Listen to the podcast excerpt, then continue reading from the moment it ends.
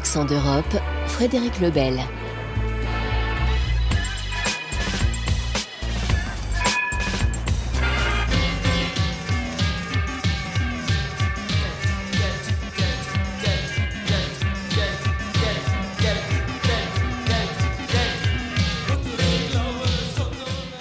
Bonjour, c'est une petite lettre qui n'est pas passée inaperçue, adressée au Forum économique mondial qui se tenait à Davos en Suisse le mois dernier. Elle était signée par quelques 200 millionnaires qui demandaient à être taxés. Une mesure rendue nécessaire, expliquait-il, par une société des extrêmes mise en danger par les inégalités croissantes. Parmi ces signataires, Marlène Engelhorn, une jeune héritière autrichienne très lucide sur l'état de son portefeuille et de sa planète. À Vienne, Céline Béal a pu la rencontrer. Cheveux courts, regard franc. Qui est cette jeune millionnaire qui est devenue la coqueluche des médias autrichiens? Je suis Marlène Engelhorn, j'ai 30 ans et je vais hériter une somme de multimillions d'euros simplement parce que je suis née dans la bonne famille, si on veut. Je veux que les patrimoines et les richesses comme la mienne soient taxés beaucoup plus fortement que c'est le cas. Après un cursus au lycée français de Vienne, la jeune Autrichienne est devenue étudiante et militante. Sa famille tient sa fortune des entreprises chimiques et pharmaceutiques allemandes BASF et Böhringer Mannheim. En septembre dernier, elle a sorti un livre au titre provocateur Geld, argent en allemand. Si on ne parle pas d'argent, on ne parle pas de ce que l'argent implique et c'est surtout le pouvoir. Et si on ne parle pas du pouvoir dans une démocratie, on a vraiment un problème. L'héritière a l'intention de faire don de la presque entière totalité de ses millions et elle a cofondé Tax Me Now, une initiative qui regroupe une quarantaine de grandes fortunes de l'espace germanophone. Il réclame une meilleure imposition. Pourquoi en passer par des impôts?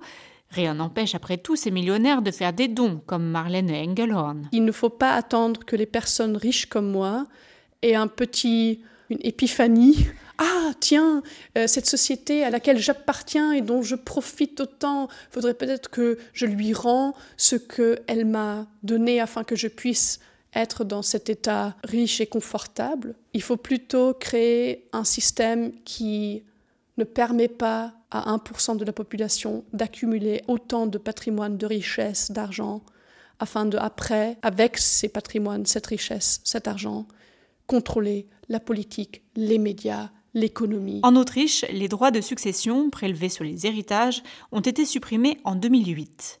Marlène Engelhorn donne un autre exemple de ce qu'elle considère comme une injustice. Les personnes fortunées touchent des revenus sous forme de dividendes et d'intérêts grâce à leurs capitaux. Or, le capital reste moins imposé que le travail. Mais pourquoi? C'est un revenu comme un salaire. Pourquoi ne pas le traiter comme un salaire? Il faut rééquilibrer ce système et ça veut dire retaxer le patrimoine, les héritages, les dons. Pas les petites tailles en tant qu'héritage de 100 000 euros, on s'en fout un peu. Il faut vraiment dire qu'il faut créer une limite à partir de laquelle on fait ça, bien sûr, pour protéger les tout, tout, tout, tout, petits patrimoines, mais les grands et larges patrimoines. C'est là où il faut vraiment regarder. Une étude de la Banque nationale autrichienne, il y a un an, indiquait qu'un pour cent seulement de la population du pays possédait près de la moitié des richesses. Mais le chiffre est imprécis. C'est par la récolte de données qu'il faudrait commencer, dit Marlène Engelhorn. Et puis, elle veut convaincre les décideurs. Avec optimisme, la trentenaire est sûre qu'elle verra bientôt une prise de conscience en matière de justice fiscale.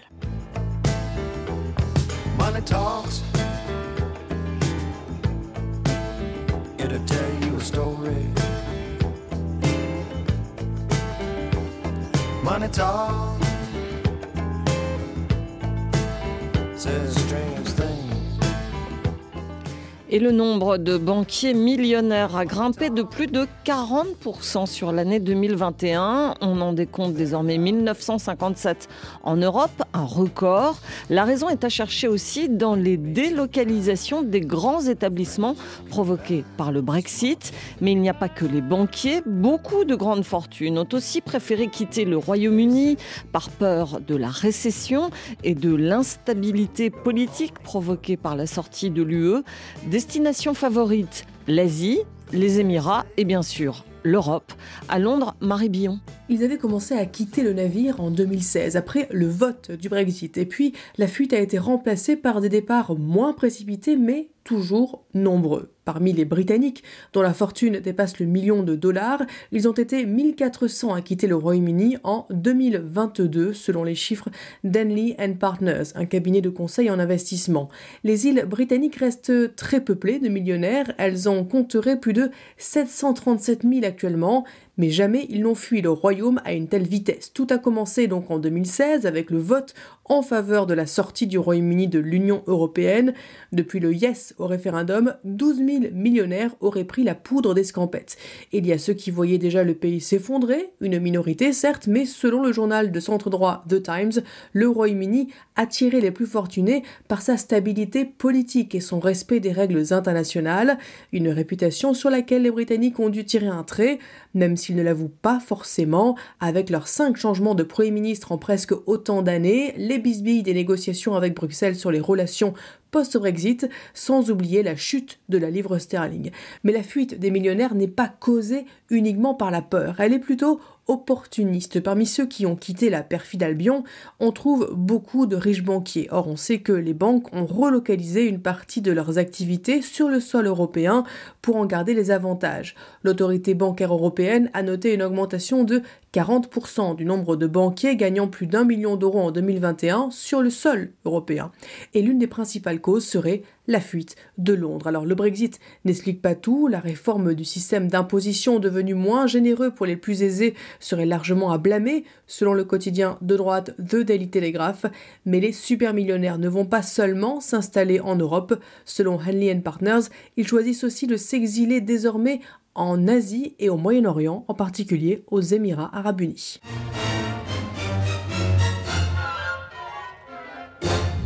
wants to be a millionaire?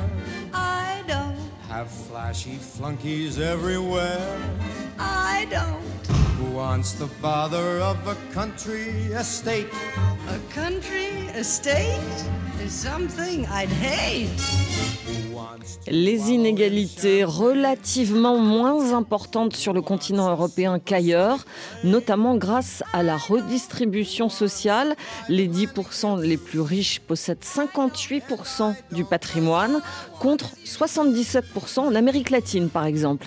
Mais tout de même, les disparités se creusent au sein de chaque pays, avec un exemple surprenant qui défie toutes les idées reçues la Suède. Les écarts de fortune entre riches et pauvres se creusent dans le pays à un rythme effarant depuis 5 ans. C'est même le pays de l'OCDE où ça va le plus vite. S'il y a plus de pauvres, il y a aussi beaucoup plus de super riches. Le dernier rapport de l'agence des statistiques suédoises met en avant un chiffre. Le nombre de milliardaires en couronne est passé de 28 à 542 en 25 ans. Comment expliquer cette multiplication par 20 des personnes possédant plus de 100 millions d'euros? C'est le résultat combiné d'une politique fiscale et bancaire très favorable aux propriétaires alors que le marché de l'immobilier s'est envolé. Reportage à Stockholm de Carlotta Morteo. Dans ce joli quartier de maisons rouges et jaunes, typiquement suédoises, avec leur toiture mansardée, vivent Joël, sa femme et leurs deux enfants. En 2019, ils ont troqué leur petit appartement de Stockholm pour cette maison avec jardin en banlieue, à 30 minutes en métro du centre-ville. C'était une bonne période, les taux d'intérêt étaient très bas et c'était l'hiver, donc une bonne période pour acheter ici.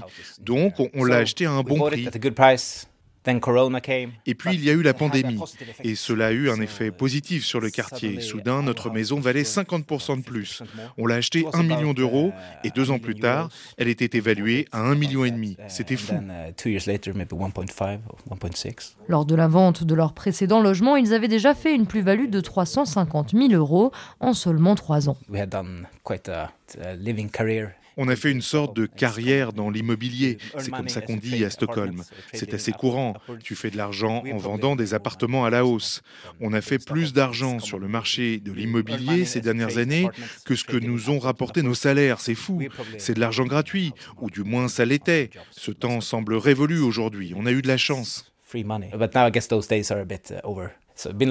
Révolu car les prix du marché de l'immobilier sont en forte baisse, l'inflation en hausse et les taux d'intérêt augmentent. Ils ont même flambé de 300% en un an. Comme la majorité des Suédois, Joël a contracté un prêt à taux variable. Le remboursement de ses mensualités pour la maison lui coûte donc aujourd'hui trois fois plus qu'il y a un an.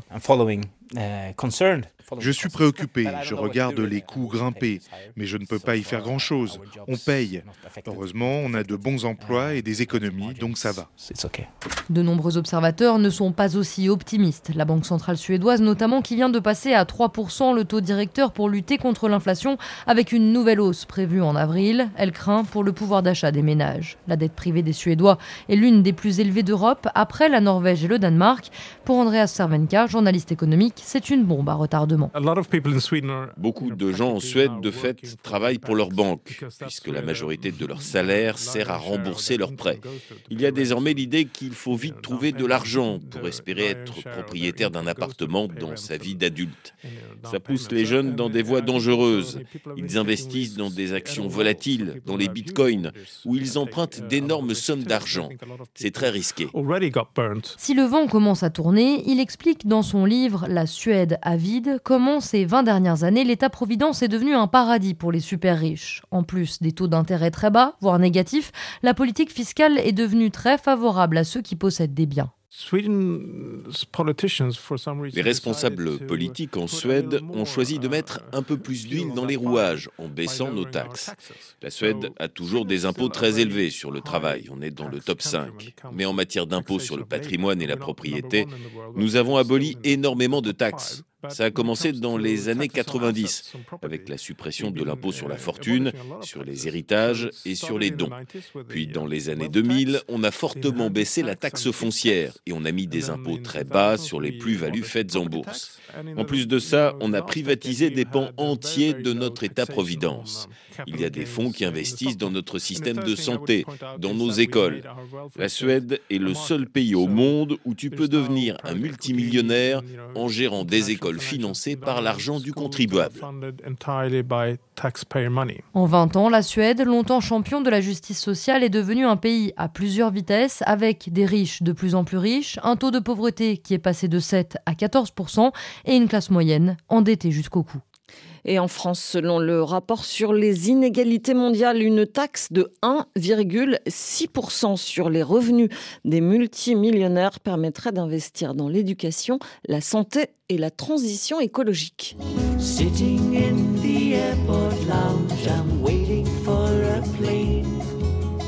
Everything is grounded for the again.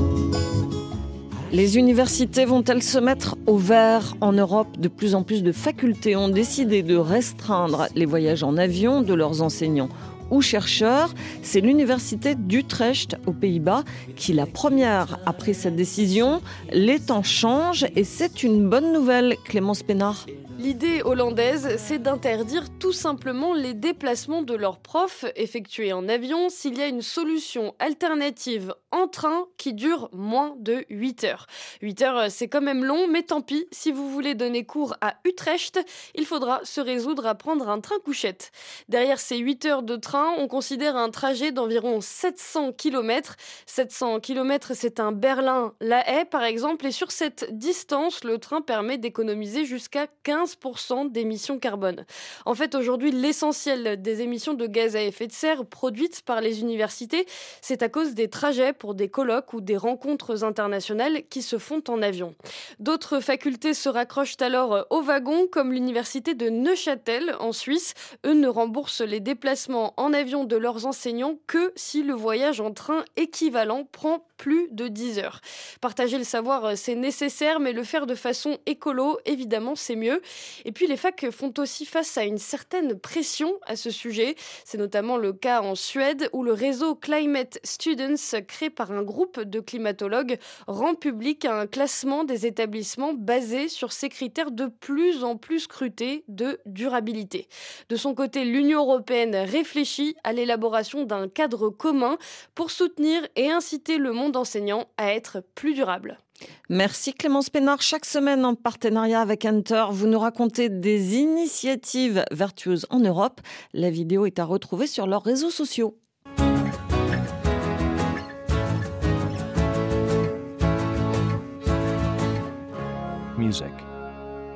Et c'est vendredi, on termine l'émission en musique avec vous, Vincent Teval. Bonjour. Bonjour Frédéric, bonjour à tous. Et vous nous présentez un album et un titre en forme d'hommage. C'est un petit morceau d'histoire qui s'est écrit voilà 60 ans quasiment, jour pour jour.